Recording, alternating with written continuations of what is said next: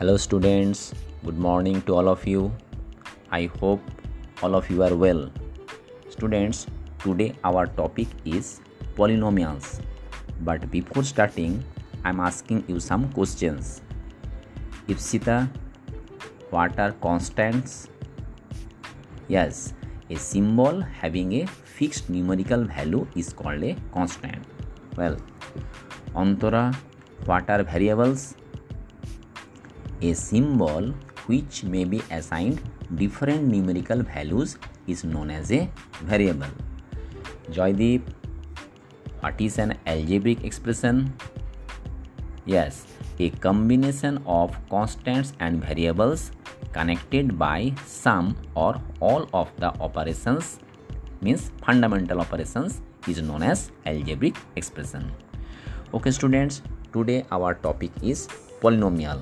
So first we should know what is polynomial.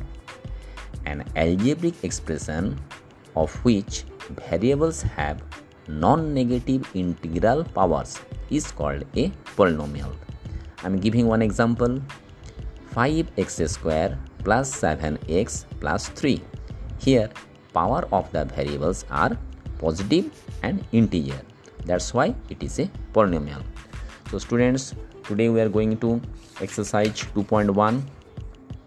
First question, which of the following expressions are polynomials in one variable and which are not? State reasons for your answer.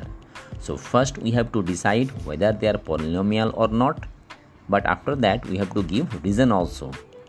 Okay, so question number one, first question, four x square minus three x plus seven. Now what is your opinion? Yes, this is a polynomial in one variable x whose powers are non-negative integers. So this is a polynomial in one variable. Now third question, three root over t plus t root two.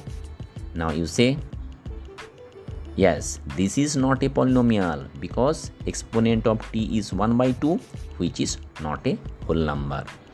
Okay, now third question already done. Fourth question, y plus two by y.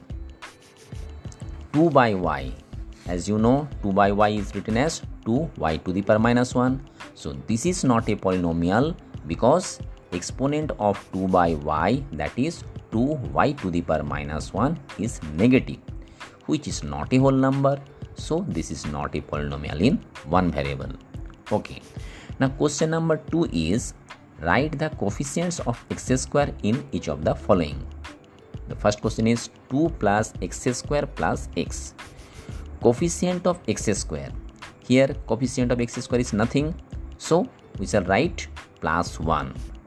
But can you say what will be the coefficient of two minus x square plus x cube?